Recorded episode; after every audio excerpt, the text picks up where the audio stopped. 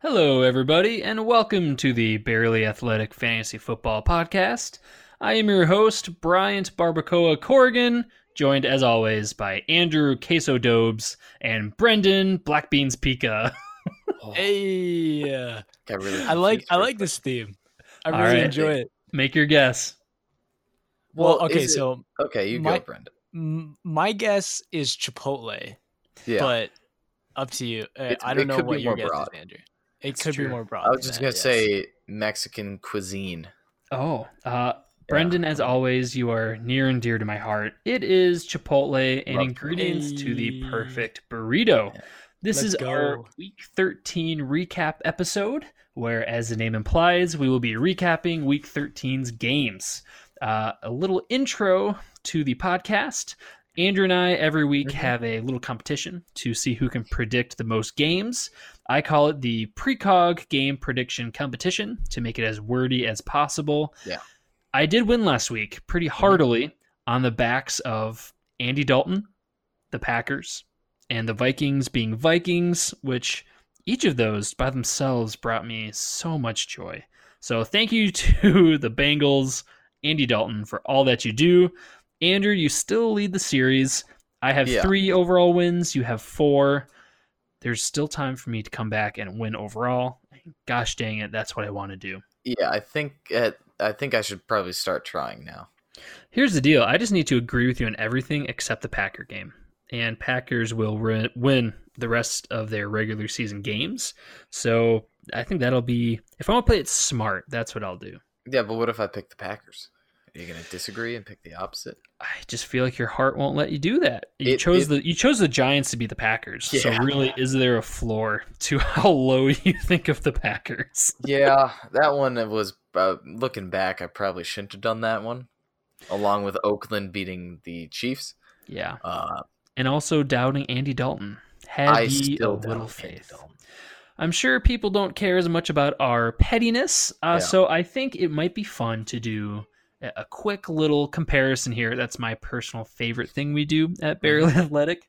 Uh, so let's start with now that we're nearing fantasy football playoffs. I thought it'd be fun to list a hero who got us here and a villain who kept us out of playoffs uh, or hampered us along the way, and kind of make superhero, supervillain comparisons. Uh, so, Andrew, you can go first. I'm, I'm All right. excited to hear what you have. All right. Well, um, I got Batman and Robin. These two. Uh, it is Lamar Jackson and Mark Andrews. So at the beginning of the season, I went bold and I picked Lamar Jackson in almost every single one of my leagues, and then I picked Mark Andrews with in that same league, and they just whenever Lamar Jackson throws a touchdown to Mark Andrews, I basically win that win that game every week. It's amazing. They help each other out. Lamar Jackson's just better with Mark Andrews, just like how Batman's better with Robin. But, you know, they can survive on their own without him. But yeah, that's my little quick comparison there. I got one more, but I'll let you go. Hmm. Okay. I was hoping for more from you. I was thinking of a more dynamic duo. I feel like Mark Andrews just isn't quite Robin Well- level. They're my eh, he's Robin level. you kidding? He's Robin level. He's he's good enough. I oh man, that's some high praise for Yeah. Robin there. Couple Uh, couple more years, then he'll be leading the Teen Titans, and Mark Andrews He'll will be become leading Nightwing. the, leading the the uh, tight ends in fantasy points. So Well, Andrew, I know how much you love talking about tight ends. Uh, yes, But moving on, I'll do my hero. wow, I have- that was a vulgar one. All right, I have Ant Man Mhm. is Courtland Sutton. Now, hear me out. Okay, Ant Man, when he arrived on the scene, he was just one of the guys. He was just part of it. You didn't really expect all that much, uh, especially going into the Marvel movies. Kind of came from obscure beginnings. Not a whole lot was expected from him. You know, he kind of was behind the scenes. But here's the thing when people relied on him, he came up big. And as soon as people realized he wasn't just a little guy, he started playing a huge factor in both the Marvel Cinematic Universe and he got his own movie. two Courtland. Sutton. He got two two of his own movies. Courtland Sutton. He was the number two to Demaryius Thomas. You know, going into the season, there wasn't really all that much excitement for him. You know, he had Joe Flacco, and then he had freak uh, Brandon Allen, and then he had Drew Lock. He's made it happen week in, week out. He is worthy of his own movie. He is not just a sidekick to anyone. He is dependable and Right. he is big when you need him. I picked Courtland Sutton off waivers in a couple of my leagues. That's how little people expected. But he has come Yeah. through in a big way. He is a superstar and he is a hero who is helping me in all my leagues this season. All right, this next player, um, is it's a super villain, um, because we did one what one hero and now we're doing one villain. Yep. Uh, this guy's compared to Loki, and it might be an insult on Loki, um, but Antonio Brown is Loki. You expect high things from him, and he just let you down. So let me break it down here. Loki, he was doing good. He was in Asgard. He was going to be like a prince or something. He was doing great, just like Antonio Brown in Pittsburgh, right? They were fine. Then Loki decides to go off on his own, do his own thing, just like Antonio Brown going to Oakland. Somehow they both end up going crazy and they become stupid and worthless. And that's it. I'm upset because I drafted Antonio Brown. Wow. I um Yeah. at first I thought you were a little off kilter and Yeah. then you you drew me in a little bit Yeah. and then it just ended. Because And they I both was left wanting more. they Just like both went crazy and they both disappeared for like two, three movies. And yeah, never to be seen again. Uh, my next villain, this one hits close to my heart, and I'm still trying to grapple with how I feel about it. I have my villain as the Joker, and not the Joaquin Phoenix Joker, not the Jack Nicholson, not the Heath Ledger. The Jared Leto Joker Oh gosh, okay. is Aaron Rodgers. what? The Joker is known as one of the best villains of all time. You know, he is on a pedestal of legendary villains. You think no matter who plays him, people are going to love the Joker. He's going to be great. Jared Leto reminds us the Joker is not invincible. He is just a man. He's capable of bad movies or bad seasons. Rodgers was drafted as a honored all-time great quarterback. Matchup proof. No matter who he goes against, it's Aaron Rodgers. You start him. And this season, he's been pretty meh. He is the seventh overall quarterback. I will give him that. But he's had huge games, and that really disguises, you know, how average he's been this season. I am someone who's been suffering at the hands of Aaron Rodgers. I thought I was drafting an absolute week in, week out stud, and he is giving me an average of 19.8 points per game. That's not cutting it. That's not what I expected. Jared Leto, Aaron Rodgers, high expectations. We are reminded that even legends can disappoint. There you go. I like that one. I That like one hurt. Uh, those are our superhero comparisons. I think we may have gotten a little out the deep end with that, so we can just jump right into the Week 13 recap, starting with the Tennessee Titans, my least favorite team in the My NFL, favorite team. against the Indianapolis Colts.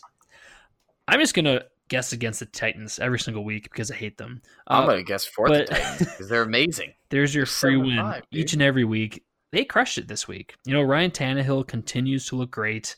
Derrick Henry continues to be a workhorse. Other than that, you know, they don't really have a tight end presence. Jonnu Smith, I'm not that interested in. AJ Brown, is he a viable starter moving forward? Uh, still no for me. I'm gonna be honest. it's at that point in the season where you know you're in playoffs. You want someone who you know are gonna get you points. And to me, AJ Brown's not that person. He's not that. You know, he's he's too inconsistent. So he's only got only got three receptions for 45 yards this game. It seems like it was all Derrick Henry and Tannehill kind of splits it up among all these random people. You know, Kalif Raymond got a touchdown and you know Adam Humphries got one. So I I don't think AJ Brown is good enough to be on my fantasy team. Yeah, he kind of has this uh, Kenny, obviously not to this extent, but he's kind of got a Kenny Golladay kind of yo yo. These are his last four games 6, 25, 2, and 10. He's really yo yoing with yardage, targets, touchdowns. So he's not somebody I would necessarily be relying on, um, but I think he's a worthwhile dart throw. He is involved in this offense, and I do think he's the wide receiver one on this offense. Yeah. Uh, and he's shown he does have those big blow up games and that kind of potential. So if I had to choose a Titans wide receiver, it would be AJ Brown and Ryan Tannehill. You know, moving forward, I think he is a legitimate quarterback one stream. Uh, as much as I doubted him, as much as I like to tease him for his tenure with the Dolphins, he's capable. You know, he's He is, rushing yeah. it consistently. He's being effective throwing the ball. In this game, he had 182 yards, two touchdowns. Um, this will continue to be the Derrick Henry show. You know, let's not get away from that. Derrick Henry had 26 carries. This offense, they're more successful when they feed Derrick Henry, and Derrick Henry's more successful when you feed Derrick Henry. Um, but no, Tannehill is playing well enough that it elevates this whole offense. Uh, and this team kind of went from a team nobody was excited about to really being pretty relevant for fantasy football. I just wish they had a capable tight end. So Tannehill, I think, could be a league winner. Um, if you are in a position where you feel the need to have a backup quarterback in case something happens to your starter, I think Tannehill is capable and also a stream. You know, if you've Yeah. been, you know, I guess Frankensteining together a quarterback throughout the season, he's got a pretty good uh, next lineup of matchups. So he's worthwhile for sure. He's been playing well and he's earned our trust. Uh, Yeah. over to the oh, I agree. let's- I was just gonna say you got to look at uh, Titans' schedule coming up. They got Oakland, which has a terrible secondary, Texans, which surprisingly have an even worse secondary, and then the Saints, which are actually middle of the table. So I really like Ryan Tannehill as a as a streamable option in the playoffs. Yeah, and over to the Colts side of the ball. This was a, a pretty gross game for everyone. Um, Jacoby Brissett is the king of mediocrity. Jonathan Williams was a gigantic letdown. Uh, Andrew, I know you were burned. He was one of your starts of the week. Yep. You know, eight carries for 14 yards. I cannot really sugarcoat that, and he might have been a uh, a weak loser for you. Do you have any explanation for that, or do you think it was just game flow? I I have no idea. I mean, it could be you know they tried to play catch up against the Titans. Titans took an early lead, so they tried to throw the ball more, which didn't work out. But you know, Jordan Wilkins got yeah Wilkins got the most uh, the majority of the carries. Got 11 carries, 47 yards. So I have no idea what's going on here uh, in Indianapolis, but I don't want any part of their rushing game anymore. I've we've seen these signs from you know from Pittsburgh a couple weeks ago and from Detroit. I don't want to to worry about any of these guys until I I know that there's a clear cut starter. Yeah, no, that's a really good point. Um, we've seen that a lot this season in the NFL. Just kind of that revolving door of running backs. Uh, and it's it was interesting this season. People really did put an emphasis on getting elite receivers, uh, and that's kind of been a letdown this season. And I think Yeah. next year there's going to be a re-emphasis on the importance of elite running backs, uh, because you see, you know, if you, you know, don't uh, invest in a good running back, you're stuck with Jonathan Williams. You're stuck with Ronald Jones. You know, these players who you just, oh my God, you just don't know what to do with them. You know, they, week to week, it changes. And unfortunately, it makes sense in NFL football, you know, rotating these running backs around. Uh, but for fantasy football, it's just a kick in the pants. Um, so Jonathan Williams let you down. Do you have, how confident are you in starting him next week on a scale of one through 10? Uh, one. okay. Yeah. You, you know, it. I didn't see this is is like worst case situation for him. He didn't get as many carries uh, as we thought he would, and he didn't do anything with those carries. He averaged one point eight yards per carry. That's terrible. So when you got a guy like Jordan Wilkins do it playing better than him, and even Hines got a touchdown. So I I think I don't know what to do with them, and I think the Colts don't really know what to do with them. So I think it, they're just going to be just splitting time, and I don't think that he's going to do good enough to get any relevant fantasy points. Yeah, I think he's still rosterable. Um, however, if you need to pick up a backup running back, backup quarterback, especially now that we're in the playoff hunt, I think he is on that roster bubble for sure. And I am not starting him with any level of confidence moving forward. Uh, it is too risky at this point. On the flip side, a player that really stepped up in a major way was Jack Doyle. You know, Oh, T.Y. Hilton is continuing to deal with injury. Zach Pascal is the leading wide receiver on this team, which means Jack Doyle is going to be the old reliable option, and he delivered again. This Colts offense really does target, uh, you know, the tight end in a pretty major way. You know, they did that with Andrew Luck, uh, Mhm. Dwayne Allen, and Jack Doyle were just, i I'm not going to say a huge factor, uh, but they had some really good years with Andrew Luck and this offense because it really does feature the tight end. Uh, and with Eric Ebron being an IR, Jack Doyle's the only show in town. And I think, as gross as it sounds, I think Jack Doyle might be the number one receiving option in this offense. I You think he is too. Yeah, I so he I, is. I think Jack Doyle is a legitimate tight end one uh, Mhm. rest of season. I think Yeah. he's a start no matter what. He had six receptions for 73 yards and a touchdown.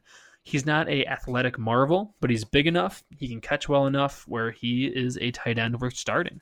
Yeah, he's going to be targeted in the red zone and in the tight end landscape. Touchdowns are king. Yeah, and he is only owned in 43% of leagues, so you know, keep an eye out for that. Uh, anybody else you feel is worth mentioning from the Colts? I mean, do we want to talk about Zach Pascal or is he just not relevant enough? Because to me, not really. I still Yeah. don't think he's good enough. I think he's like AJ Brown, where he just yo-yos a lot. Yep, yeah, And I'm with I, you. I don't want that going into the playoffs. I want to, you know, I, I feel like I'm at that point where I want to go with a safer option. Yeah, I'm with you there. Uh, you know, it's one of those weird dart throw scenarios. You know, if you have that flex spot on your team, you just don't know what to do with. You can roll with players like AJ Brown, Deebo Samuel, Zach Pascal. You know, it's it's going to come down to matchup. So Mhm. Pascal, you know, I wouldn't be all that excited to start, uh, but against the right matchup, I think he could be usable, especially with uh, T.Y. Hilton being out. So Yeah. if Ty comes back and is back to being regular Ty, I have much less interest in Pascal. Mhm. Uh, but he's he's one of those, uh, I guess, roster bubble players, uh, Yep. especially going into playoffs. I agree. Uh, next up, we have the, I'd say the hottest contested game of the week. The San Francisco 49ers falling to the Baltimore Ravens. Are the Ravens the number one team in the NFL? I want to say yes because I've been hot on the Ravens this entire year. Uh, I've been just Yeah, ever since you got off the up. Browns bandwagon. Yeah, well, I mean, I was on the Browns bandwagon as Mhm. well. Yep. But you can look at the season predictions that we made before the season started. I predicted Ravens being top of their division. I had faith in Lamar Jackson and Mark Andrews before the season started. So I'm just really happy for this team and happy that I got my predictions right. Yeah, so I would humble. say I would say the Ravens are the most terrifying team yeah, yeah that's valid against. for sure. That's what I would say. Um, yeah, let's start with the 49ers. Jimmy G, you know, actually, I guess I can just sum it up this way. It was a disappointing day for everyone in the 49ers except Deebo Samuel. Uh, Deebo Samuel is shockingly their their number one receiver. Well, well, I would say that Raheem Mostert had an amazing game. Uh, that's a fair but- point. I guess my brain just doesn't want to register that. They're they kind of blend together though. There are all these names that just kind of started popping up this year for San Fran that you didn't. Yeah, no, really you're expect- you're playing whack a mole. Honestly, Yeah. that, that's what it feels like. You know, add this backfield to the just endless carousel of unpredictable backfields. Uh, Tevin Coleman had five carries for six yards, one catch for nine yards. Just Yeah. a horrific, horrific stat line, and certainly not what you were hoping for from what you were thinking would be an RB two, uh, and not you in particular. Just general I fantasy consensus. I kind of was though. I was uh, really excited about him this week. I, we I thought that he would get a, uh, a good red zone, a lot of red zone opportunities, and he didn't. Yeah, and honestly, this is a really good Ravens defense. Uh, and if none of the running backs would have done well, I think I would have felt better than what actually happened. So Tevin Coleman just gets destroyed. Uh, Matt Burrito's hurt, so it came down to Raheem Mostert. And Tevin Coleman didn't get hurt; he just got outplayed. Mostert Yeah. had 19 carries for 146 yards and a touchdown. We've seen this all season. Burrito having huge games, Mostert having big games, Coleman having huge games it's that revolving door. Um, it's disgusting. I don't want a part of it. But right now, is in your opinion, is Raheem Mostert the one A in this gross situation? Yeah, I think he's the one A for San Fran. I think this game kind of proved it. Um, but I, he's just too inconsistent for me that I don't want to. Again, it, it's like you explained. This is that running back situation where, you know, it's whack a mole. One week Mostert is, you know, has an amazing game, and then the next week it's going to be all Coleman. Then Matt Breida comes back, and who knows what's going to happen. So I would say at this point, Mostert is the one A, but I don't want any part of it. Yeah, I, I think Raheem Mostert must be uh, people's number one waiver claim this week. This is a really good offensive line, and if you have their starting running back, uh, that's going to be valuable. I think Breida is going to be the RB two. Uh, he's going to continue to have value, more value in PPR leagues, but I think he's a solid flex when he's fully healthy. But yeah, you know, Mostert outplayed Coleman against a really good team. You know, his play I think warrants uh, more playing time. Yeah. So I would not start Raheem Mostert uh, this upcoming week, but I want to roster him. And if he does it again, you could have a, a fantasy league winner uh, show up just in time for playoffs. Every year we see a player go off in time for playoffs, and this year it might be Raheem Mostert, as unpredictable and bizarre as that sounds. Um, yeah, like I said, as far as receivers, there was not a whole lot going on. It was pretty much Deebo Samuel. Emmanuel Sanders has been letting you down. Yeah, Uh, and George Kittle. on him. two receptions for 17 yards. You know, it's a gross tight end landscape. Like I said earlier, he's a locked and loaded tight end one. I mean, unfortunately, you have Mhm. to just throw him out there, forget about this game. He's going to be involved, and he's a talented athlete. So he's a locked and loaded. He hurt you this week, but you just keep going to the well. Yeah, I'm uh I'm really actually growing on Deebo Samuel. I'm growing on him. So he's only owned in fifty percent of your leagues. I think he's rosterable. Do you agree, or should I try to make my case? You know, let me hear you make your case. Yeah. So I think, like you talked about, there's these players that kind of step it up towards the end of the season for playoffs, and I think Deebo Samuel is that guy. So the last four matches, uh, he's had two touchdowns, which were the two previous games.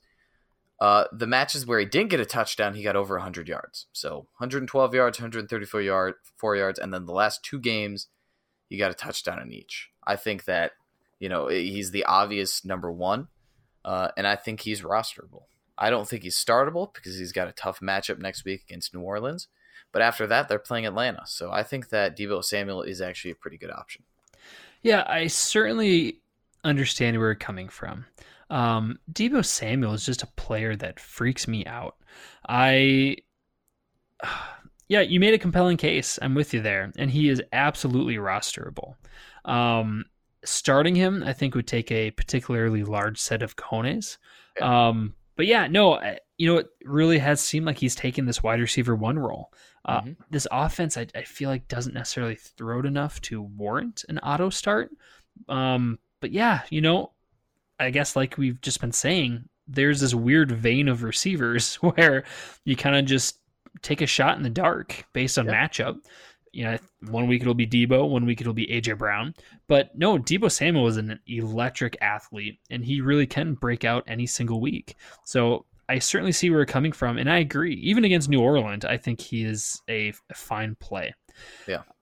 Um. Yeah. I I'm trying to think if there's anybody else worth mentioning. I don't think so. Uh, but moving over to the Ravens, Lamar Jackson, Yeah, just a freaking.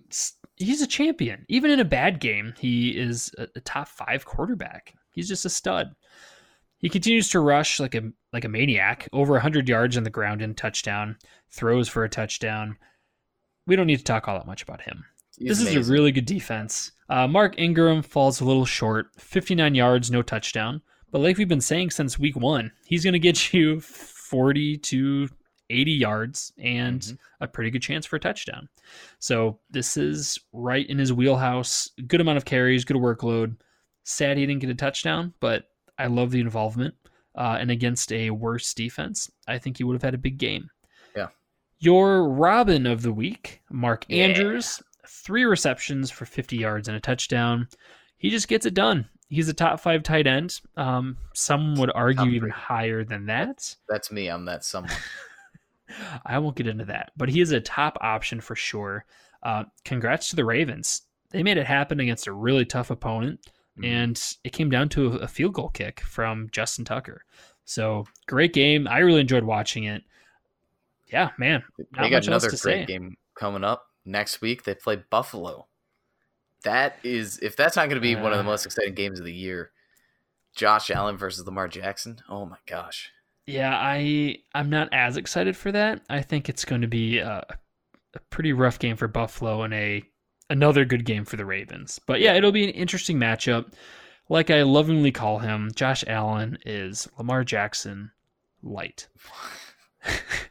also Uh, Lamar Jackson white, but yeah. we won't get into that. I thought that's what you were gonna say. I know that's just politically incorrect. Yeah. Uh, anybody else from this Ravens team you think is worth mentioning? As far as the wide receivers, that's not a that's not a game I want to play.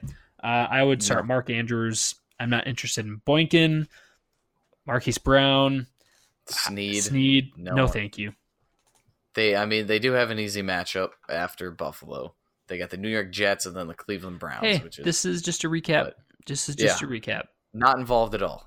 Don't don't get involved. Moving on, we have the New York Jets who were crushed by the all powerful, all consuming Cincinnati Earn Your Stripes Bengals. They they earned it. They earned it. They earned it. They ball out big time, but not really. They played fine. yeah, it was not the bad. Bengals showed up and they did not look like a worthless team. You know, the Mhm. Red Rifle got his starting job back. Andy Dalton looks proficient 243 yards and a touchdown. Playing with a purpose. Certainly not anything exciting, but he gets the job done. You know, he's a competent quarterback and he delivered value to all of his receiving options. Uh, Tyler Eifert showed up back to life. Tyler Boyd balls out with five receptions for 59 yards and a touchdown. I think Tyler Boyd is a legitimate wide receiver too moving forward. Yeah. He gets a heavy workload, and Andy Dalton really likes him. I think Auden Tate becomes relevant once again as a wide receiver three, four ish. Yeah, lower Um, end. Yeah, four receptions, end, sixty-six yards this game. Not bad. It is worth mentioning John Ross was activated, so he is able to play moving forward. Mm, okay. Excited to see how that turns out. I still like Tyler Boyd more, uh, and especially he has more PPR value. Yeah. Joe Mixon looked good, 19 carries for 44 yards. Not as great. However, the Jets had or have a really good rush defense. So the fact that Mixon got 19 carries, he was able to muster 44 yards, got the touchdown, and was fine through the air. Added another 26 yards and four catches. Joe Mixon looks like he started out being a incredible bust, a dumpster fire. dumpster fire, and now he's looking like a pretty competent running back too, with Mhm. I guess running back one upside. Yeah, he's got it. He's got it. It's weird, but I'm glad he's back and performing to at least kind of what we thought he was capable of.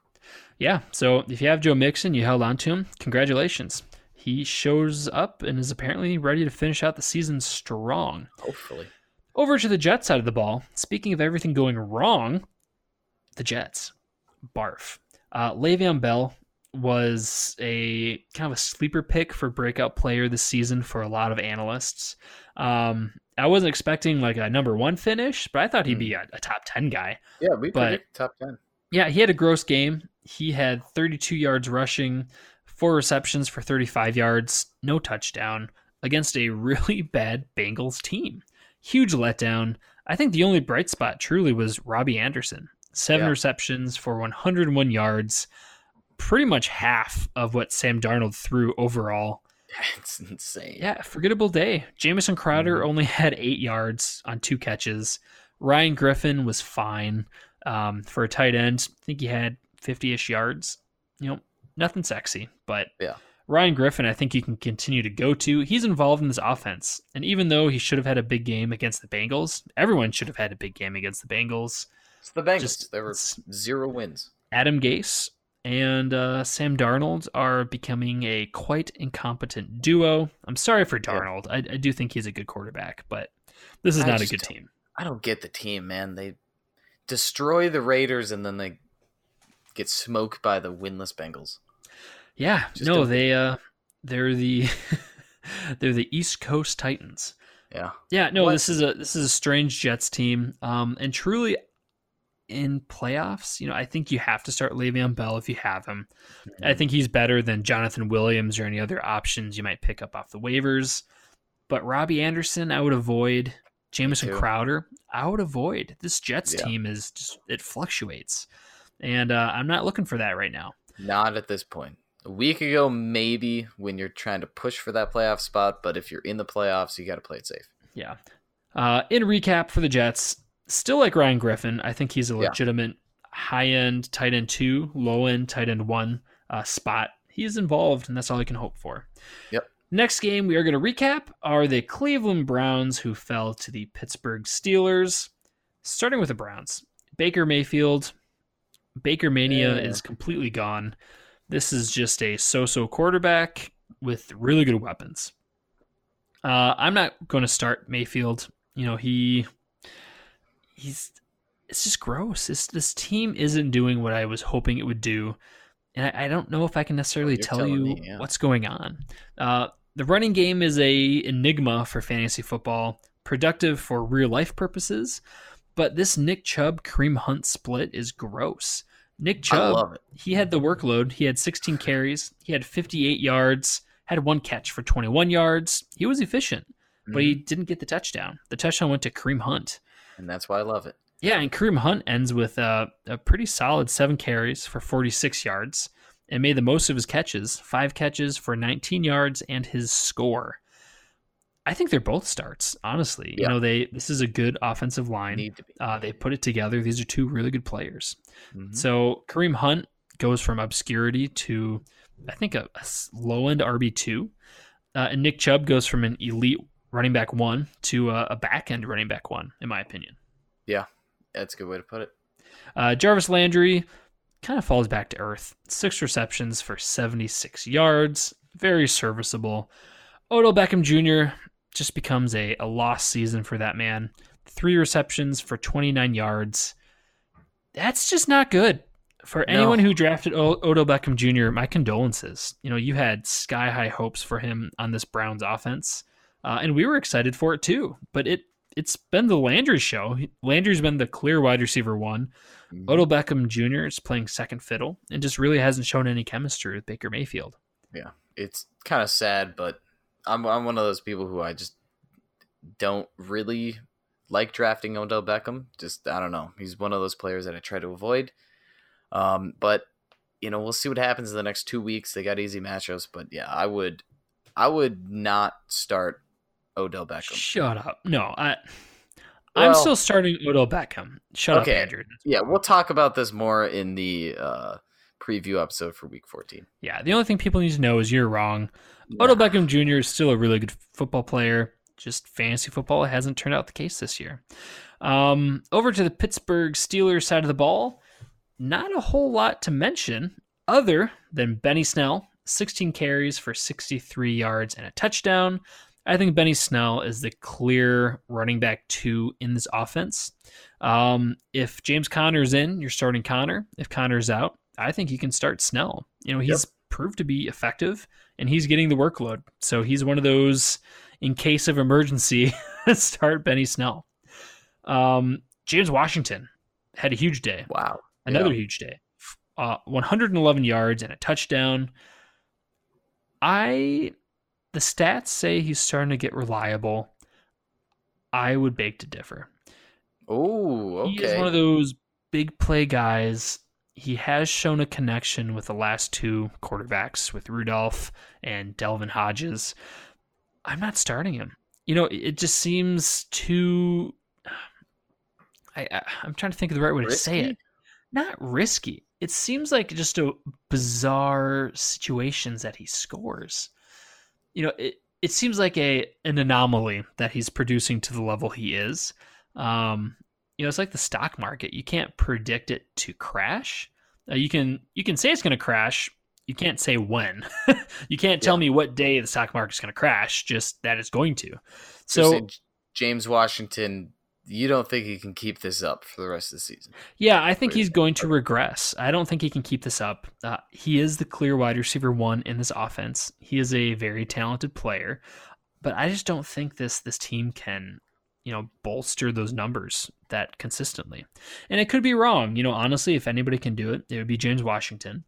But yeah, I, I just I'm not a believer. Um, you know, it could be lightning in a bottle. He could keep it up. Uh, but I'm not going to be the one risking my lineup decisions with James Washington. I I would say if you got an open spot, roster him, but definitely don't consider starting him yet.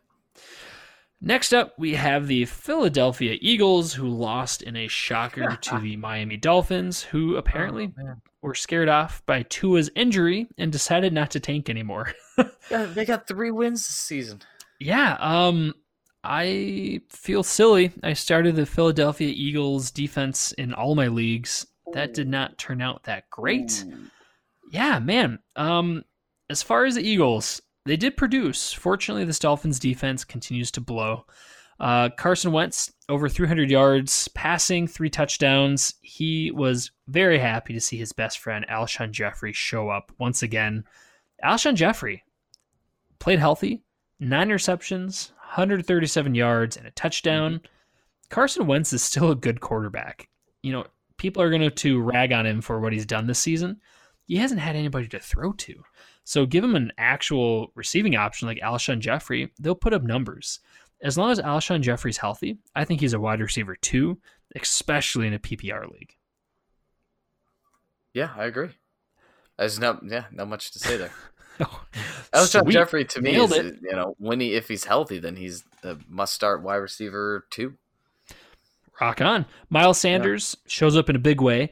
Um, how much of it? And let me say his stat line 17 Okay. carries, great workload. He had Yeah. 83 yards rushing, and he passed or he caught five passes for 22 yards and a touchdown. Mhm. Is this a changing of the guard, or is this the Miami Dolphins defense? Uh, I think that it's it could be a little bit of both. I don't think that I think they want to change uh to Sanders. I think that he his stats definitely got boosted because of the Dolphins' terrible defense. But yeah, I I've like I've been growing on Miles Sanders for the last couple weeks, and I did predict uh him to get 100 rushing yards for the first time this season, but you know it didn't happen. Um, I think it is a changing of the guard though. I think that with the injuries to Jordan Howard. Jay Ajayi just not performing that well because you know he's just not that good. I think Miles Sanders should be the running back one from now until the foreseeable future. Yeah, he's he's been growing on me too. Um, when this offense is healthy, I think Sanders gets better. You know, when there's no receiving options, I think he he's going to struggle. So with Alshon being back, you know, I do think Sanders gets in that RB three conversation. Um, I was kind of hoping for more against the Miami Dolphins defense, but he made the most of his, most of his opportunities, and he got the workload. That's the most important part. Um, yeah, no, I like I said, I think he's RB three with the upside of an RB two. Yeah. The tight ends, I'd say both disappointed. Dallas Goedert, six receptions for 66 yards. That's fine. Uh, but Zach Ertz, three receptions for 24 yards. Gotta love Zach Ertz this season. He is just a tight end one trapped in a tight end three situation. yeah, Yeah, it's a roller coaster. Um, I for one am staying on the roller coaster. I don't have I don't think there's a whole lot of other options you'd want out there. Yeah. You know, and honestly, you know, I'm not saying drop him, but if I saw him in waivers, if somebody was just so frustrated they dropped him, I'd make him my number one claim. I would freak out. I'd be so Yeah. excited to get Zach Ertz. what's So you- his upside? Yeah, you have to look at it that way. You know, even though you feel gross about it, you might want to drop him. If he was on waivers, I would run over people to pick him up. Yeah, I agree. Um, yeah, on the Dolphins side of the ball, One man. one. Actually, uh, okay, I'll give you three things worth mentioning. three. Okay, Fitzpatrick is better than anybody expected. okay. Again, I have a stat for Fitzpatrick. let's hear it. real quick. In the last two weeks, there's only been one quarterback that's performed better than Ryan Fitzpatrick. Fantasy from fantasy points scored, and that man's Lamar Jackson.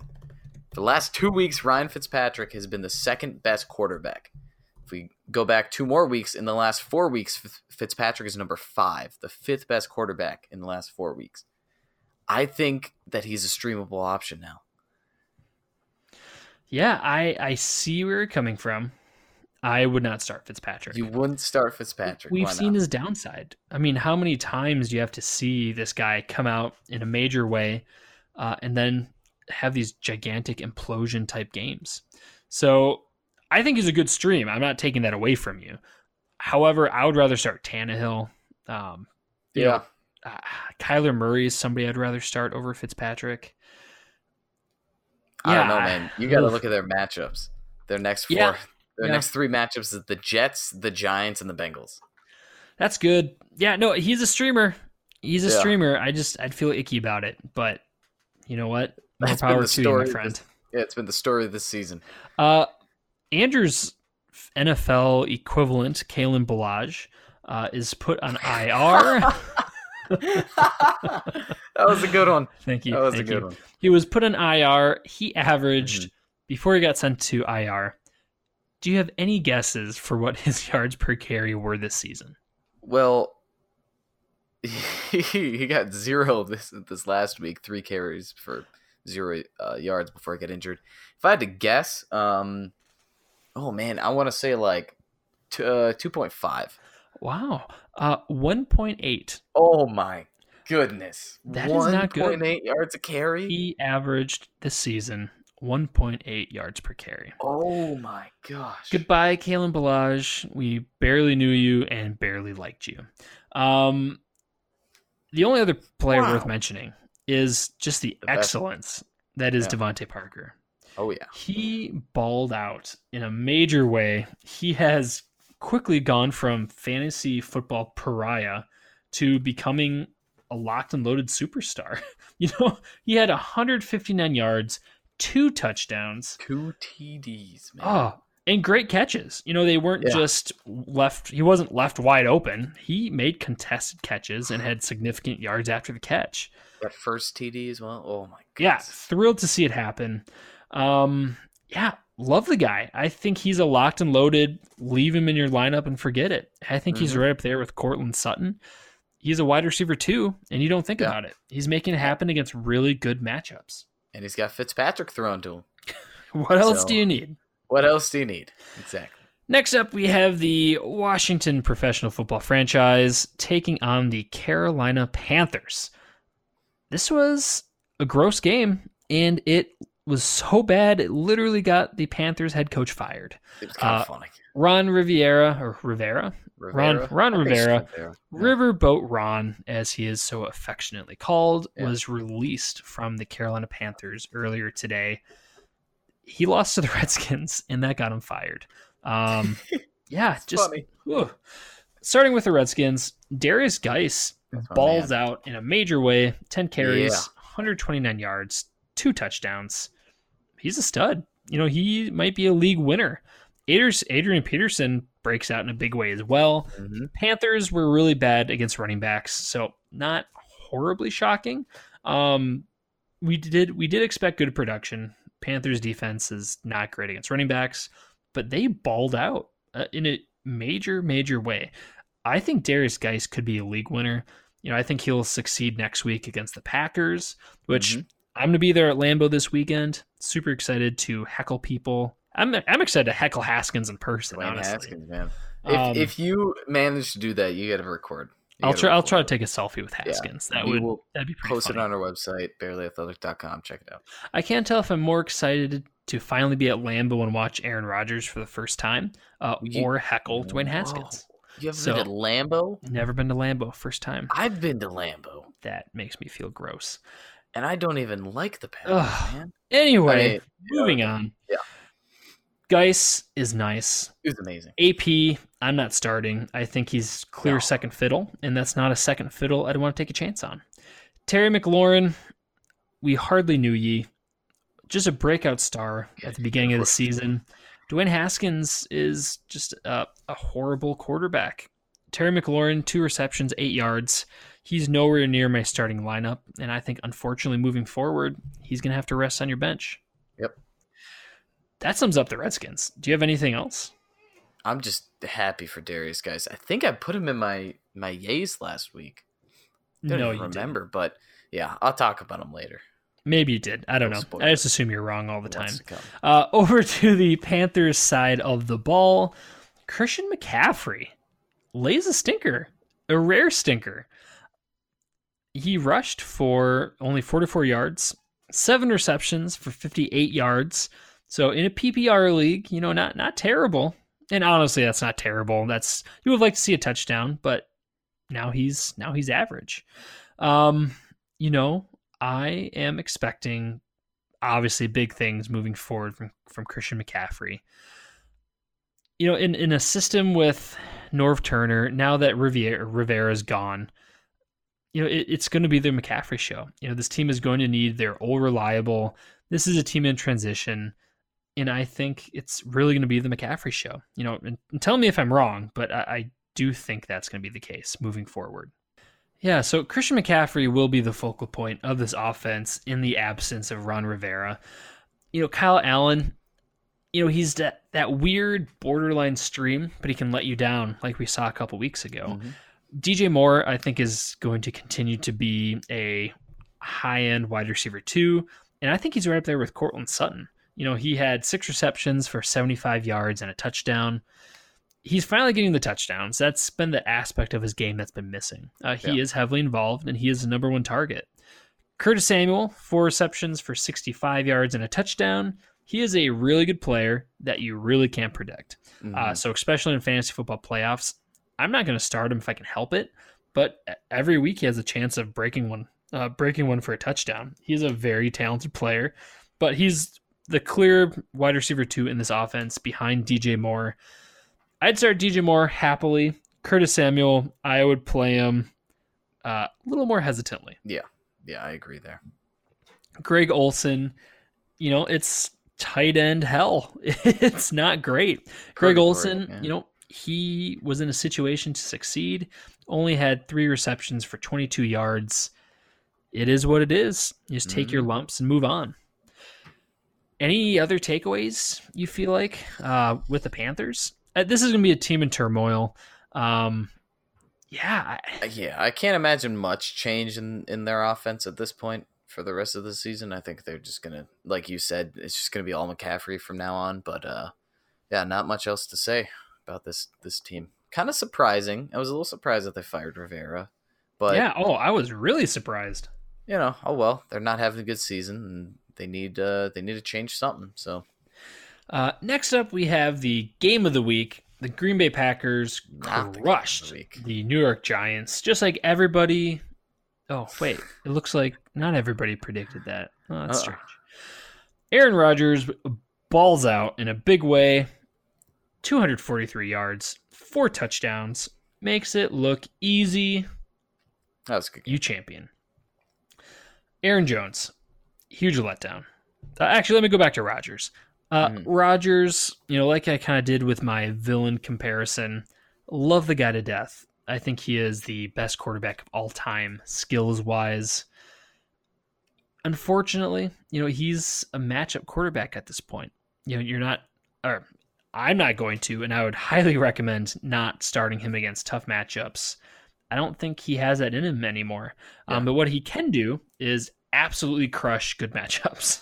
So uh, against the Giants, locked and loaded. Easy, Against yeah. Washington, locked and loaded. Easy. He's ticked off, and I think he knows his uh, Hall of Fame career is starting to wind down a little bit. So I Mhm. think he's just going to absolutely bloody these teams to a pulp. So in good matchups, I will absolutely and happily start Rodgers as a top option. Uh, against harder matchups, I'll shy away. I think unfortunately, Aaron Rodgers is now uh, in that matchup category of quarterbacks. Yep. Aaron Jones was a huge stinker this week. Uh, both running backs were huge stinkers. They just weren't really needed.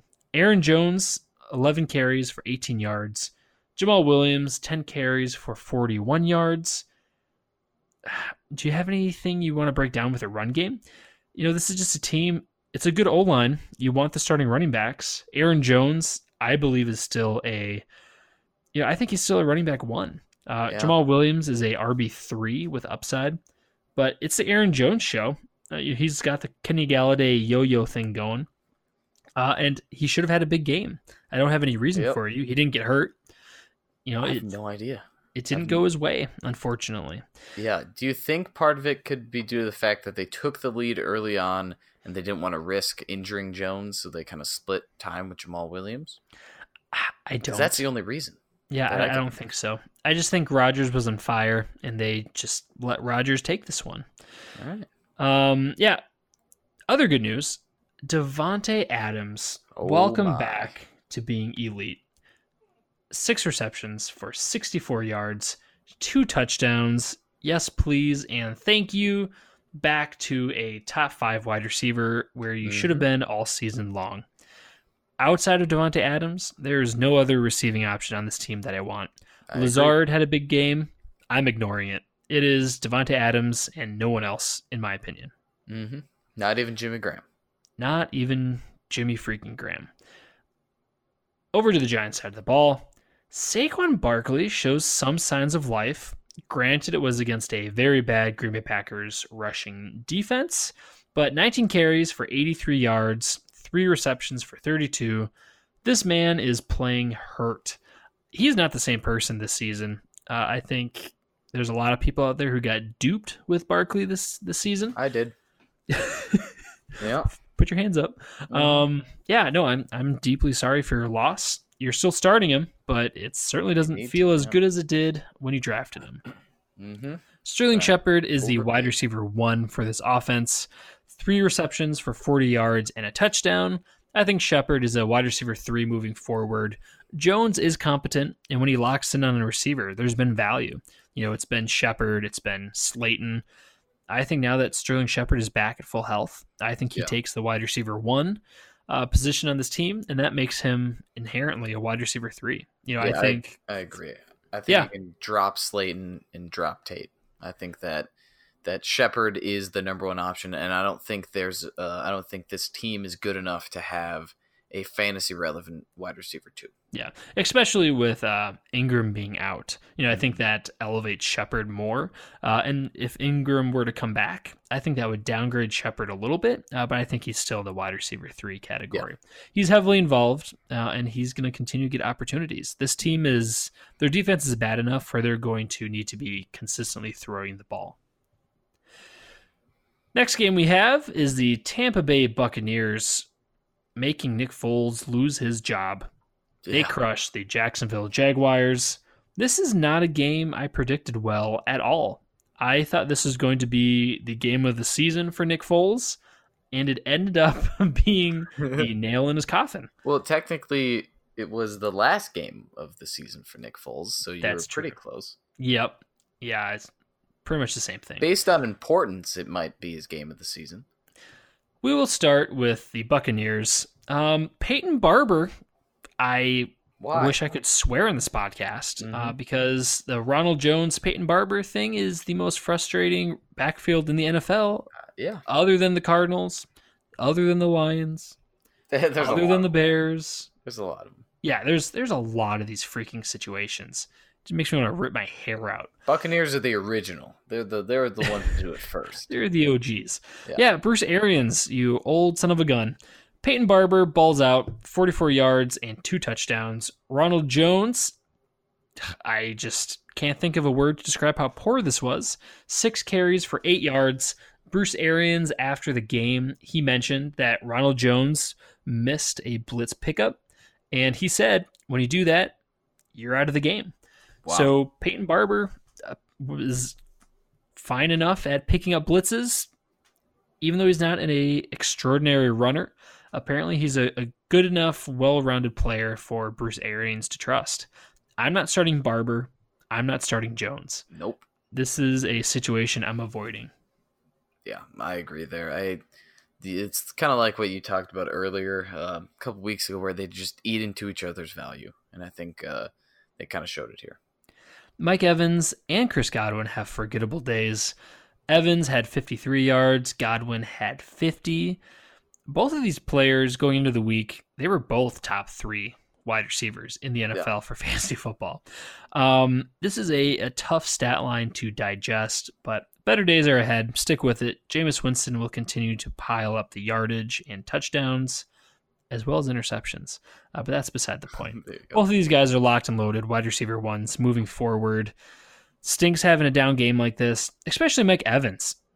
He's another one of those yo-yo players who has just been slapping you in the face all season long Mhm. with big scores and low scores. But yeah, it's they're both wide receiver ones. Just a disappointing game from those guys. Yep. That's that's all I think worth mentioning from the Buccaneers. Over to the Jaguars. Disappointing. Yeah, disappointing. Jaguars, speaking of disappointment, Nick Foles lost his starting job to Gardner Minshew. Foles is droppable. I am so sorry. for telling you to stream him. That was not great. And I got burned as well, so I feel your pain, America. With Minshew being back, I think that elevates DJ Chark. Mhm. Um, when Minshew was there, DJ Chark was clearly the number one.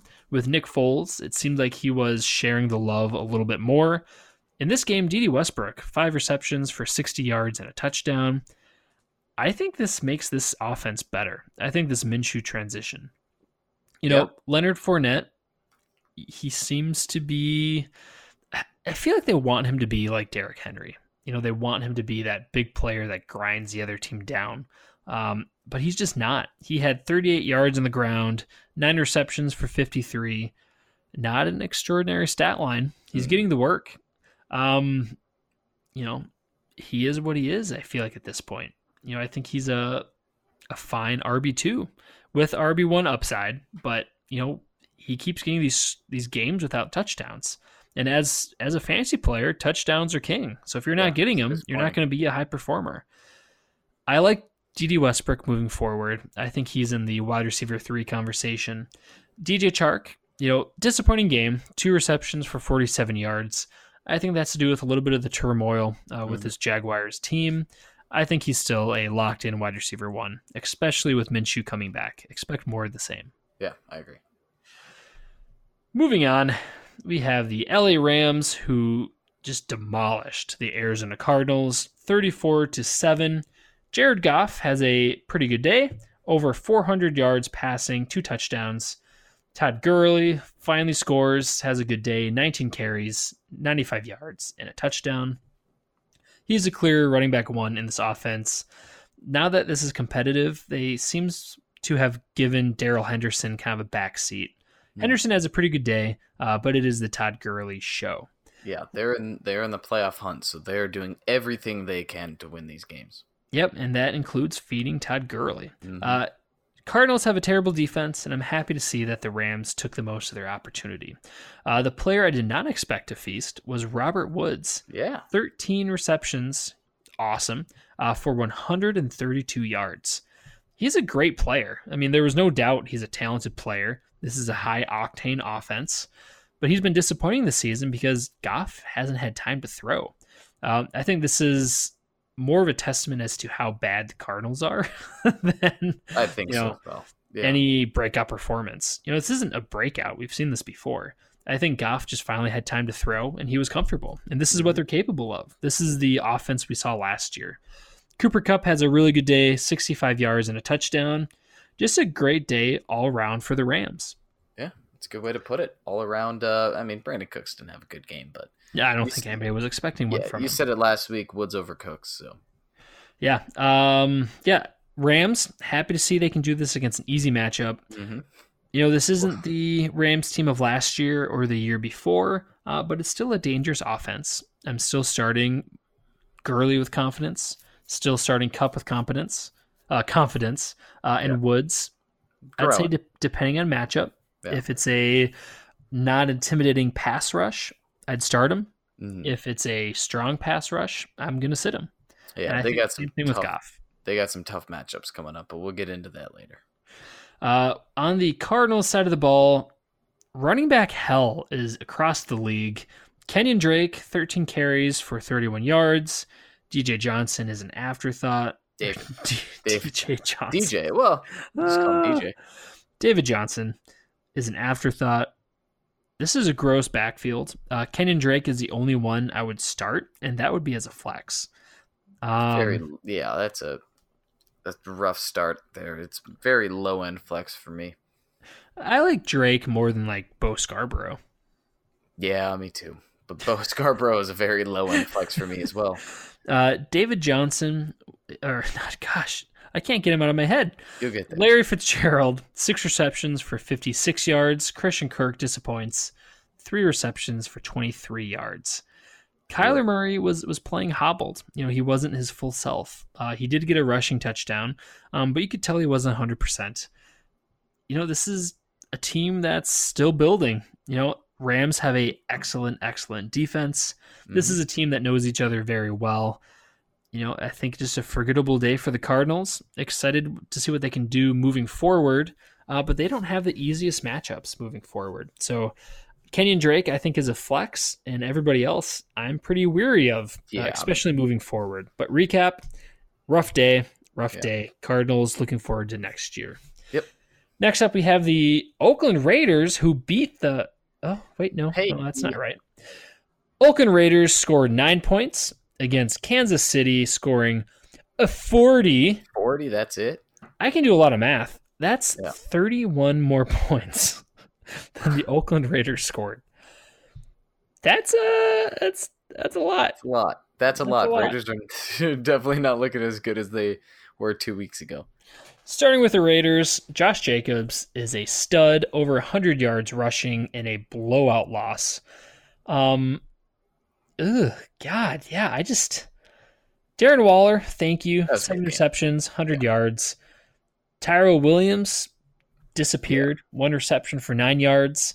Pretty sure he was in my nay of the week, so Congratulations. Yeah. thank you. You can take your victory lap there. I will. Um, yeah, this is a awful, awful game for the Raiders. They just imploded. I I can't. I wish I could give you a, a more satisfying reason for why they got destroyed like this. Derek Carr was benched in this game. They, it was just ugly. Um, I, I don't have much else to tell you about it. You- Do you have any more insight as to why the Raiders performed the way they did? No, they're one of those teams, kind of like the Jets, where they they have a really good week and you start getting your hopes up, thinking that they're really good, and then I thought you loved them. two bad weeks in a row. I do like them. I've never. I didn't say that I hated them. I still am am cheering them. for the Raiders, and I still want them to make playoffs. Um, it's going to be interesting next week when they play against the Titans. That's going. I'm going to have very conflicted feelings there. Um, but let's not think about that. We'll talk about that more in the next uh, episode. But yeah, I have no explanation onto what's going on. All I know is that there's only two fantasy relevant players from now moving forward, and that's Josh Jacobs and Darren Waller. That's it. I feel like Derek Carr is like the human equi- is the human equivalent of like a Chevy Malibu. You're not excited, but it's okay. It's like it's like when you're getting when you get a Chevy Malibu as your first car. You're Yeah. like, I'll You're like, take it. Oh, neat. Yeah, like, I'll take you. it, but you know, like I I'm c- could have done a lot worse. I'm gonna start looking at other options though. Yeah, that's like if you won in a contest. You're like, oh wow, that's cool. I'm gonna sell it. Yeah, now I gotta I gotta pay car insurance. yeah. Oh, thanks. Um. Oh, that's mean. Now I feel bad. Oh well. Yeah, over to the Chiefs side of the ball, and over to the Raiders. Let's finish this up. Mhm. This is a this is a good team. You know, this was a horrible day for them, but Darren Waller heavily involved, good player. Josh Jacobs, running back of the future. Tyrell Williams had a bad day, but you know, I, think he is a serviceable wide receiver three moving forward. roster. His his touchdown streak has ended. He he started the season so strong, really tailed off. Uh, but with Renfrow being out, that added to Waller, and Tyrell Williams just wasn't able to. He's not a wide receiver one. You know, he's not that level of talent. So better days are ahead. Over to the Chiefs side of the ball. Patrick Mahomes, kind of a a mediocre day. You know, when you drafted him to be a game breaker, he has let you down in a major way this season. Well, I think Do it had something to do with them taking the early lead. I mean, the Raiders didn't score any points until the fourth quarter, so Pat Mahomes didn't need to do much this game. So right, yeah, and, and that's true, but that doesn't make it feel any better for your fantasy team. absolutely not. Uh, yeah, man. Damien Williams out with an injury. Darwin Thompson carried the load. Uh, he was the the main player that that did things. Yeah. 11 carries, 44 yards, and a touchdown. LeSean McCoy, five carries. If you started him, you got very lucky. 10 Mhm. yards and a touchdown. This backfield is gross. With Damien Williams being out, I think LeSean McCoy would be my choice to start. But even Yeah. that, I don't feel good about. You have Darwin Thompson. You have Darrel Williams. Darrel Williams caught a TD this this game, so there's Yeah. three separate running backs getting a touchdown. They ran, I think. Let, let me do some quick math here. Uh, they they ran the ball with eight different people this game. Nice. I mean, two of them Um, were quarterbacks, but Yeah, I I feel like if I had to rank the running backs, if everybody were healthy, Mhm. it'd be Damien Williams, Yep. LeSean McCoy, Yep. Darrel Williams, and Oh. Darwin Thompson. I think that's where I might switch. I might go Darwin Thompson over Darrel Williams. That's fine. I think you're wrong, Yeah, it's really not a Um, big deal. but yeah, I, I'm not starting anybody. Honestly, I don't have any of them on my team. and even McCoy, if if uh, Damien Williams is out again, LeSean McCoy, he's a desperation flex. I don't want to. I don't want to have to trust anybody on this team. Yeah. We've seen people get burned by Darwin. We've seen people get burned by Darrel. It doesn't matter who you are. If you're the running back, unless you're Damien Williams, it's gonna be rocky. Yep. It's like that uh, meme. You're not gonna. You're just. You're just not gonna have a good time. I'm Yeah, too old to talk about memes. Uh, Yeah. Travis Kelce, five receptions for 90 yards. He is the clear tight end one. Maybe not in this game, but uh, he's involved. He's talented. You're starting him with confidence. by I know you far. both like to see a touchdown, but this is some attractive involvement. Gotta love him. Mm-hmm. Tyreek Hill, disappointing day, five receptions for 55 yards. I think this was a matter of they got up big early. Tyreek Hill is coming back from an injury still. I think they were just letting him rest. So Yeah. I do still like Tyreek Hill as a top eight wide receiver moving forward. Disappointing game, but it was an easy win. So I I'm not surprised that they chose to rest their star player. hmm Next up, we have the LA Chargers, who lost to the Denver Broncos in heart sinking fashion. We both predicted that. Just rough Yeah. for the Chargers, who just continue to find new ways to lose. They are terrible. Yeah, man. So they are so good at finding ways to lose. That's yeah. Let me give them that compliment. I think the last like four losses were less than seven points. Um, this was a fantastic game for the fantasy options. Melvin Gordon, 20 carries for 99 yards. Austin Ekeler balls out. He has over 160 total yards and a touchdown. Keenan Allen, 68 yards and a touchdown. Mike Williams, over 100 yards. The the main losers uh, is honestly it's Mike Williams or uh, not Mike Williams. It's Hunter Henry Hunter Henry, yeah. two receptions for 10 yards. Uh, Broncos are a tough matchup against tight ends, but you know I was hoping that Hunter Henry would be on that tight end one level where you could start him start him no matter what. Yeah. That was not the case. Two receptions for 10 yards is ugly. I'm still starting him as a tight end one moving forward, uh, but this was certainly a game to forget. Yeah, I'm starting to fade on him a little bit. Yeah, uh, don't stream Philip Rivers if you No. have just any desire to win at fantasy football. Over to the Broncos side of the ball. Uh, congratulations to Drew Lock, his first NFL start Hey. and his first NFL win. He is the most winningest uh, quarterback in the NFL. He's got the highest win percentage. if you like stats, that's factually correct. There you go. Um, one for one, you can't beat it. Straight he's better. He's won more games this season.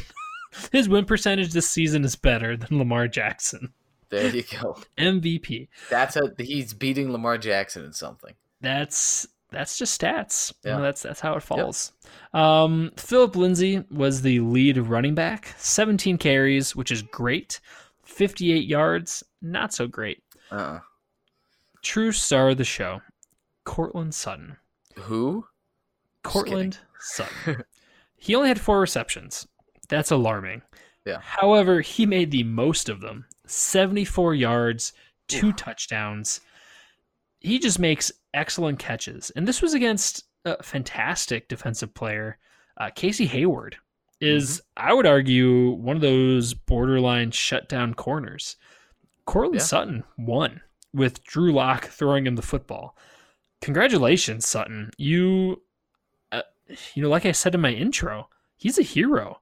You know, he kind of went from being one of those afterthoughts to being a, a real star. He's wide receiver nine on the year, um, and he's a locked and loaded every week stardom. Just imagine if he had like like an Oh. elite quarterback. If he was traded to the Packers, I'd start drooling. Just- or if Rodgers was traded to the Broncos. I don't like I don't like that as much. But if yeah, I mean he can do this with Drew Lock. Imagine when he he can do it with anyone. Honestly. Yeah, yeah, very true. Uh, Noah Fant has a forgettable day.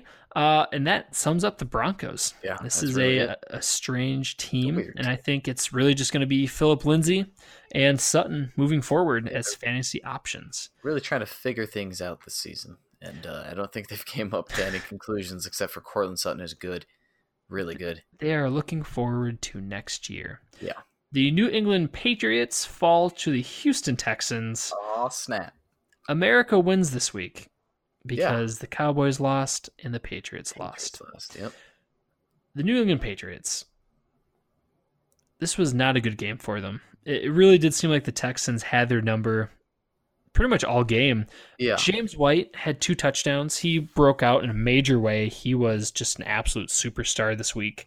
Uh, but Mhm. one of his touchdowns came towards the end of the game. I would argue and call it garbage time. I would call it garbage time. And yeah. he, the Texans didn't seem like they wanted to tackle. it was No. just it was James White just running down the field. Um, yeah. so fantasy points still count. Awesome for Mm-hmm. your fantasy team. Uh, I don't expect him to replicate this moving forward. absolutely not. Uh, no. And the Patriots played worse than their score suggests. yeah, it was all garbage time there because Texans had the lead.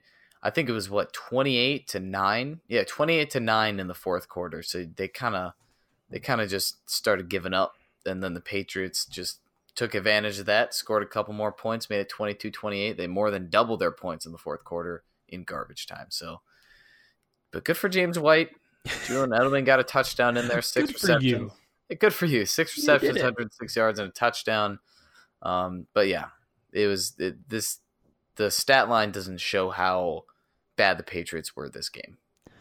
Tom Brady is a hot name, uh, but he should be nowhere near your starting lineup.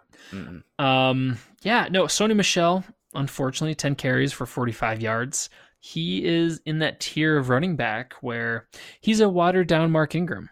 Yeah. Actually, he's a Mark Ingram without the excellent offense right now. Yeah, You know, it's Yeah. that weird Absolutely. realm of 40 to 70 yards, and you hope he scores a touchdown. I think I'll leave it at that. Yeah. The Texans, um, you know, I was pretty low on DeAndre Hopkins, and I was right. He did not catch a touchdown. He did, however, throw a touchdown, which I did not see coming. that was So, man, congrats to DeAndre Hopkins. He only had five receptions for 64 yards, but with bad. that throwing by throwing a touchdown, he has a serviceable day. Um, pretty unorthodox, but hey, fantasy points are fantasy points. I do want uh, to say give him give him props. Could put up five receptions, 64 yards against Stephon Gilmore. Man, I still consider that a win. I still consider That's that a win. win. for Gilmore. Gilmore, really? Yeah, I think that counts as a a really good job for Gilmore. Have you seen DeAndre Hopkins? The man is a freak of nature. Yeah, I mean You know Hopkins. how hard it is to stop him. It's hard. It's hard, but you know, I think that Yeah, I I think, think that's that a win for both of them. A, I yeah, think I uh, guess you consider it a win the fact that Hopkins didn't tear up your team is a credit to Gilmore, and the fact that Hopkins, you know, caught 64 yards against such an elite corner is impressive. Mhm. Carlos Hyde sucks. Don't start him. Uh, 10 carries for 17 yards. He Yeah, is safe. who we thought he was. Yeah. He's gross. Uh, Duke Johnson has a better stat line. Duke Which- Johnson has actually been stringing together a couple good games. In PPR, do you think he's worth looking at as a flex? Oh, I, d- I don't want to say yes to that. don't want to say yes to that. I've been a big fan of Carlos Hyde for a while. Oh, you I'm would still- be. I'm still oh gonna say no. god, you're the worst. Well, I, that's because I picked up Carlos Hyde like very early on in the year, and then Duke Johnson was that player where when he touched the ball, I was upset because I had Carlos Hyde. Um, I, I'm still gonna say no though. I'm still gonna say no. He, he's been putting up okay numbers, and he just got a touchdown this week, which made him really good. But yeah, I don't think so. Yeah, His last I- good game before that was week eight. I see where you're coming from, and I agree. These two teams, it's fun watching both of them. You know, the, the Patriots, you know, they're so good at figuring out how to make plays. Mhm. Uh, and the Texans are just such a dynamic offense, especially with Watson. You know, th- this was a, a this was a fun duel. Um, Bill O'Brien used to work for Bill Belichick. He was on the Patriots staff, so I I was really expecting Belichick uh, to wipe the floor with Bill O'Brien. But congrats to the Texans. They Yeah. they won this one for America. Next up, we have my personal favorite game of the week. See, you would pick Seattle this game Seahawks game. absolutely crush Absolutely crush. Get the out of here. Minnesota Vikings. Get out of here. It wasn't even absolutely crush. Andrew, was- can you please tell me why the Minnesota Vikings are purple? I Because think I they this is going. are always Yeah. choking. There you go. I But I'm feel like I was the one who told you that joke like a year ago. Uh, it's actually posted on every bridge in Minnesota. There you go. That is a fact. uh, Listen, it starting was, with a, the it was a good game. It was a good game. It was just, uh, you know, it was intense all the way up to the last, you know, minute of the game. So I'm not ups- that too. I'm not too upset about it. That's all I'm saying. Yeah, yeah. And Andrew, I think you uh, might have uh, broken out there a little bit. Can you recap what you said about the Vikings game? So you said I I heard you say it was a good game, even though it was a loss. Uh, what Yeah. followed that? It was close all the way up to the last minute. Okay. I feel like there's a joke coming here. there really was not a joke. Oh, I, did, I thought you were setting me up for something. I No, was like no. trying to figure out what happened. Trying to Like, shield yourself. Come Oh, next, man. yeah. I've I've sure done a number on you. Yeah. Um, yeah. Let's start with the Vikings. Kirk Cousins has a efficient game, 276 yards, two touchdowns. Pretty good. Yeah, he is very serviceable. Yeah. He is the most above average quarterback I think you'll ever find. Mhm. You Did like that? Wilson. He Oh, did better than Wilson up. He's not better than Wilson. I said Get he did here. better than Wilson. Yeah. He did better than Wilson this week. Dalvin Cook, nine carries for 29 yards and a touchdown, but he Mhm. left the game early with a shoulder injury. Yeah. He said he should be fine for week 14. Do you Oh, believe it? Uh, and how does that make you feel? Uh, am I in therapy now? I probably should be because I'm a Vikings fan. But uh, I I think it doesn't sound too serious, but uh, there's not enough information yet for me to you know come to a conclusion. We'll know more in the next episode, Week 14 preview. Um, but it really really makes me nervous because even if he does play Week 14, I still feel like they're gonna they're they're not gonna they're going to share a lot with Mattison because they don't want to push it. You know, we're making that playoff push. They don't want Oh, to you? risk re-injuring. Yes, sixth seed. We're actually in the given up on the season? No, we're in the playoffs right now, and the only one that's uh only team that's in the race is the Rams, and they got a tough schedule. But Well, I guess you can't choke if you don't make it. uh, we can't choke if we're actually we're we got good matchups, man. We're gonna make playoffs. So, but That's, I that's the spirit. They're going to be very cautious with Dalvin Cook um, week 14 and maybe week 15. So uh, we'll again we'll know more information. Yeah, nobody about cares this. about the playoff uh, implications. Uh, yeah, but no, but because of the playoff I im- know. implications, he's going to get less shares. Interesting. Um, yeah, Dalvin Cook, I do expect to be fine. I think you might end up with early season Todd Gurley uh, for the rest of the regular season. Yeah. Unfortunately, That's a good way to look at it. um, yeah, Mattison is a must own. If you Mm-hmm. do own Dalvin Cook, I hope and I pray that you listen to us and picked him up as the handcuff. He was the high, I think, the highest value handcuff in the NFL. So hopefully you picked him up. And if you don't have him, um, pick him up immediately, even if you don't own Dalvin Cook. If this injury is worse than people expected, uh, this could be major. Kyle Rudolph continues to impress in Adam Thielen's absence. Uh, with Adam Thielen being out, you know, it, really did uh, end up being uh, impressive with what Kyle Rudolph was able to do. Four receptions for 50 yards and a touchdown. He gets it done. Uh, as long as Thielen is out, you know, I'm starting Kyle Rudolph as a, a tight end one. You know, he's getting it done. Yeah, and in addition to Kyle Rudolph, Stefon Diggs uh, pooped the bed in a big way. Uh, four receptions for 25 yards. I'm not a Diggs guy. I have never owned Stefon Diggs. I never intend to own Stefon Diggs, um, but he was showing some relevance uh, this season, and especially with Thielen being out. You would assume that the number one option for Kirk Cousins would be uh, a fantasy football producer. How do you feel about Stefon Diggs uh, with Thielen, without Thielen, and after this game? Well, with Thielen, uh, he's one of those players where I don't want. I, I I still think he's good enough to be on a team, but I I don't want to start him. Um, he is kind of like that yo-yo player. So, for example, this game, 25 yards. Last game, 121 yards and a touchdown. Game before that, 49 yards. Game before that, four.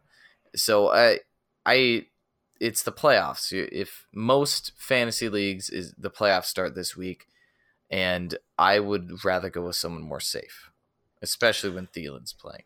Stefon Diggs reminds me of a groundhog. Ask Why me is it? why.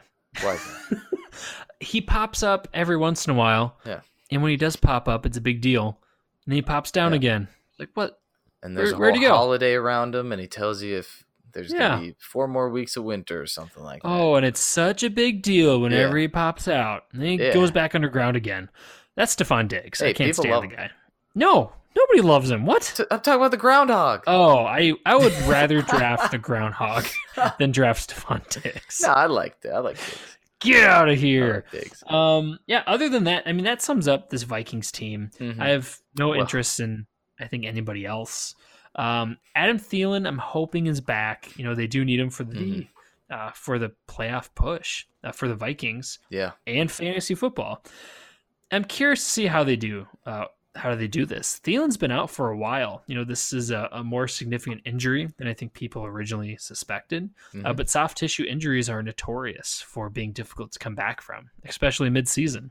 So Yeah. hopefully he'll be back. If he continues to be out, Diggs, as much as I hate to admit it, is still a start. Kyle Absolutely. Rudolph is a must start, and Dalvin Cook.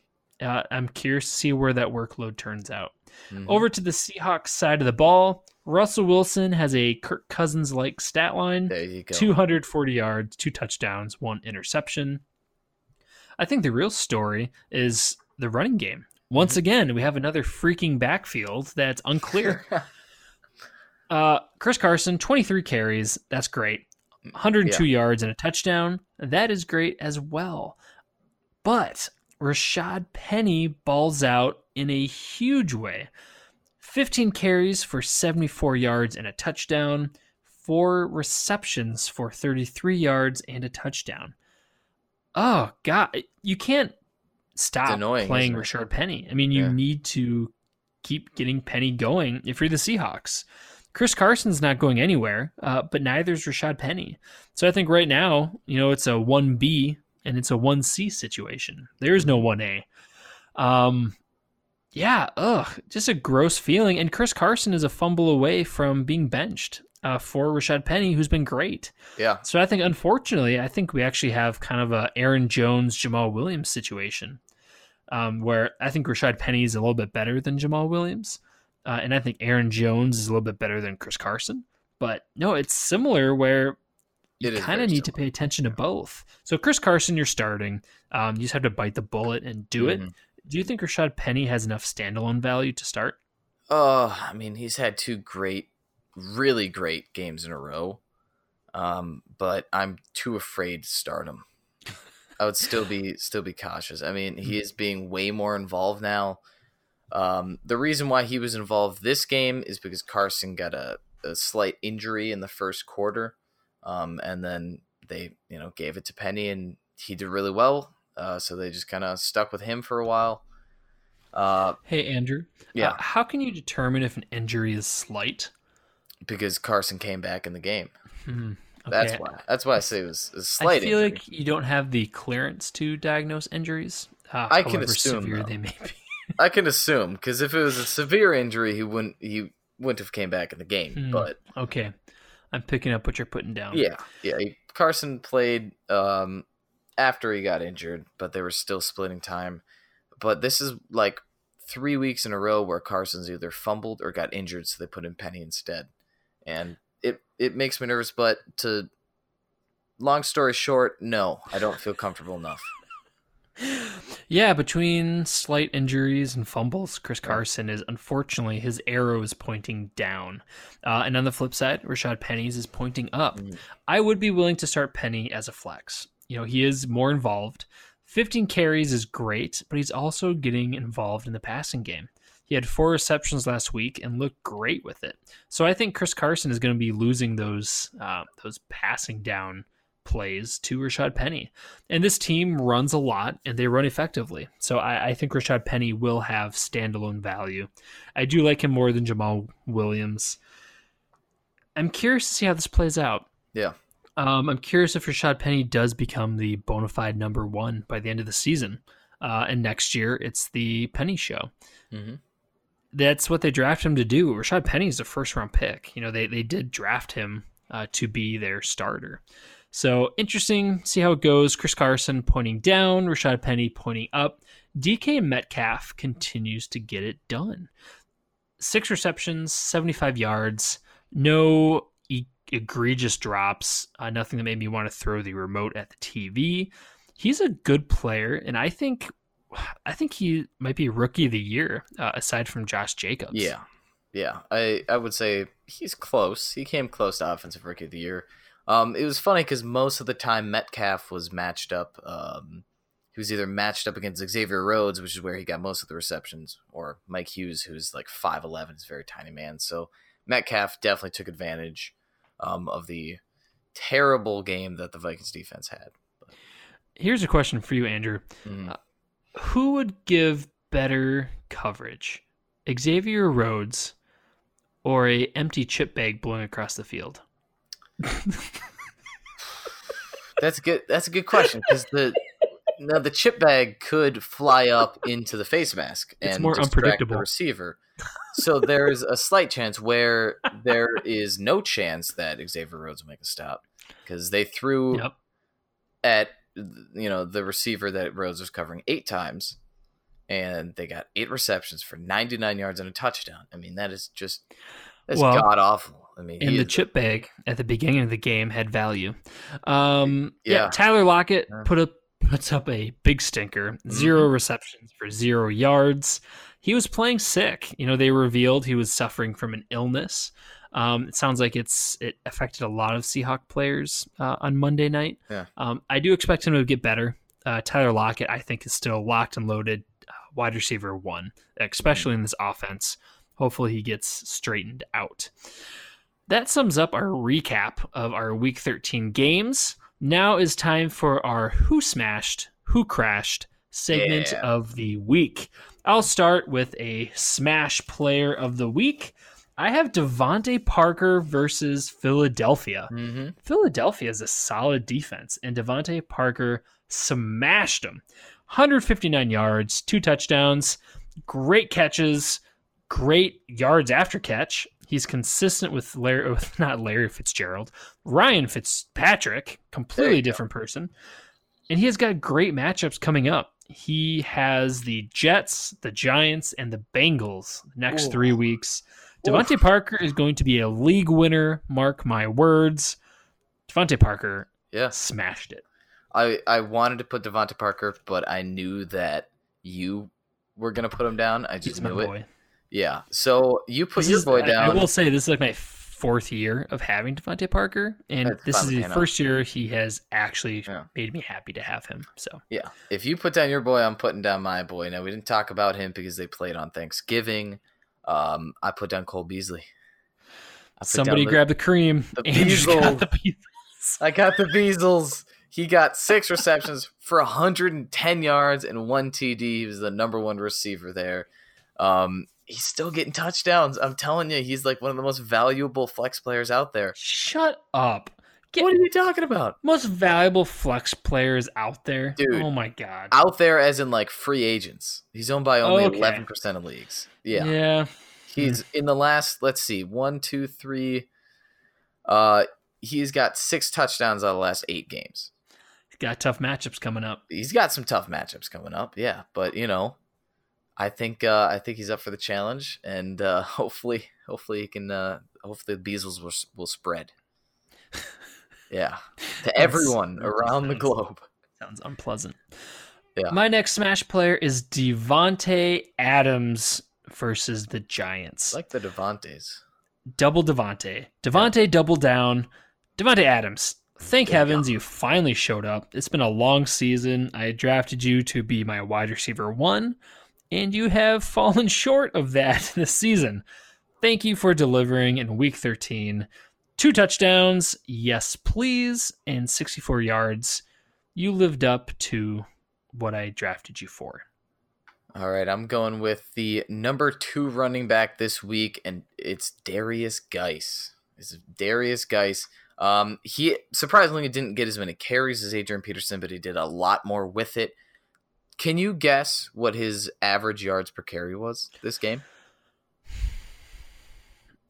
If I were to guess, Yeah. I would say 15 yards per carry. Okay, that's a little too much, but he had 10 carries, 129 yards, two TDs. So if you do the math there, it's pretty easy. 12.9 yards per carry.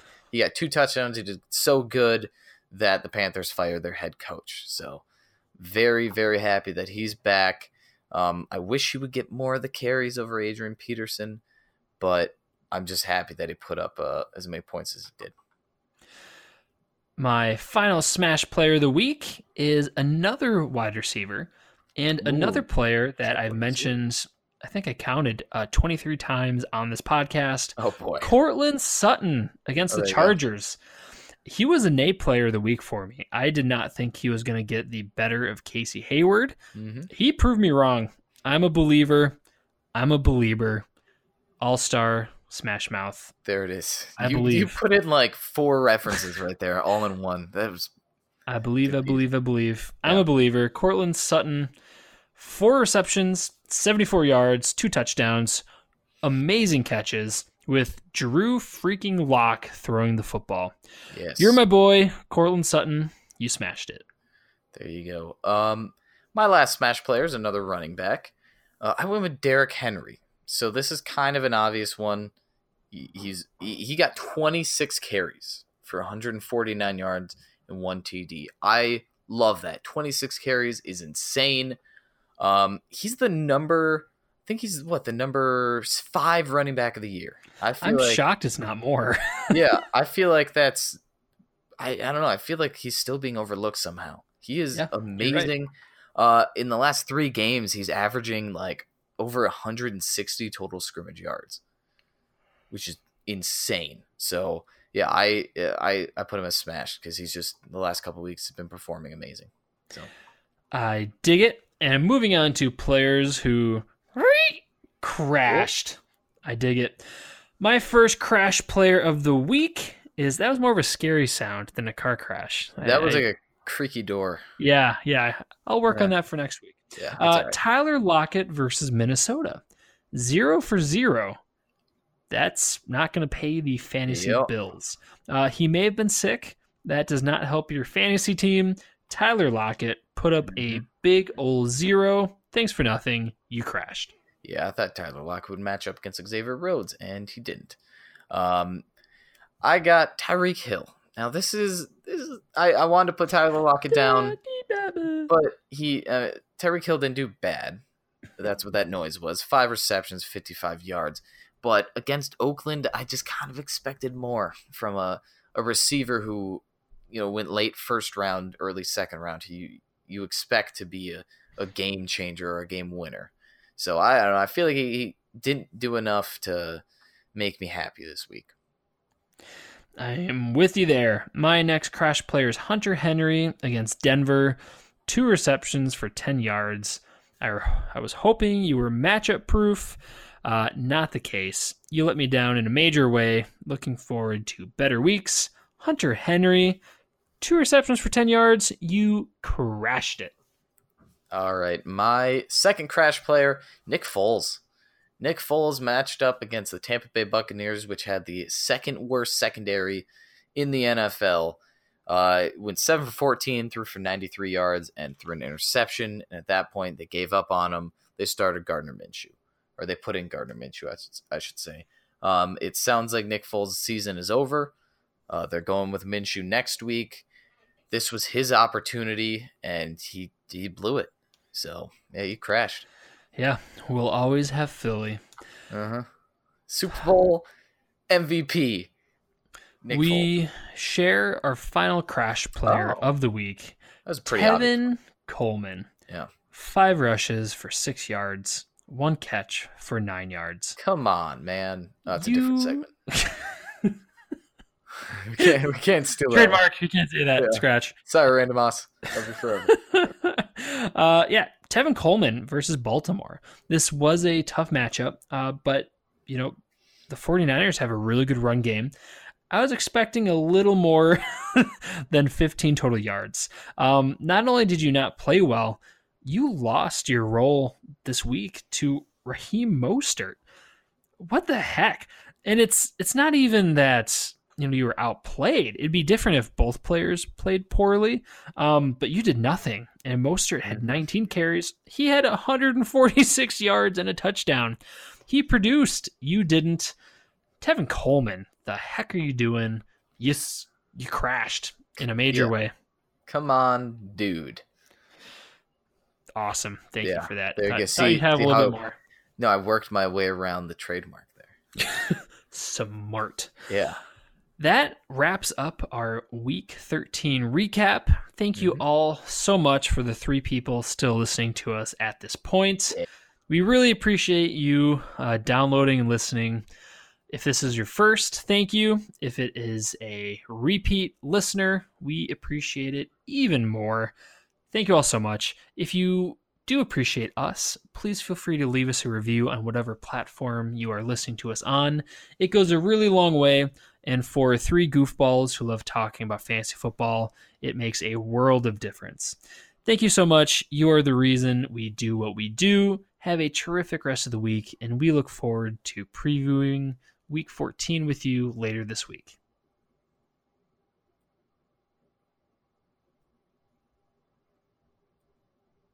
Uh, Hey. still hasn't stopped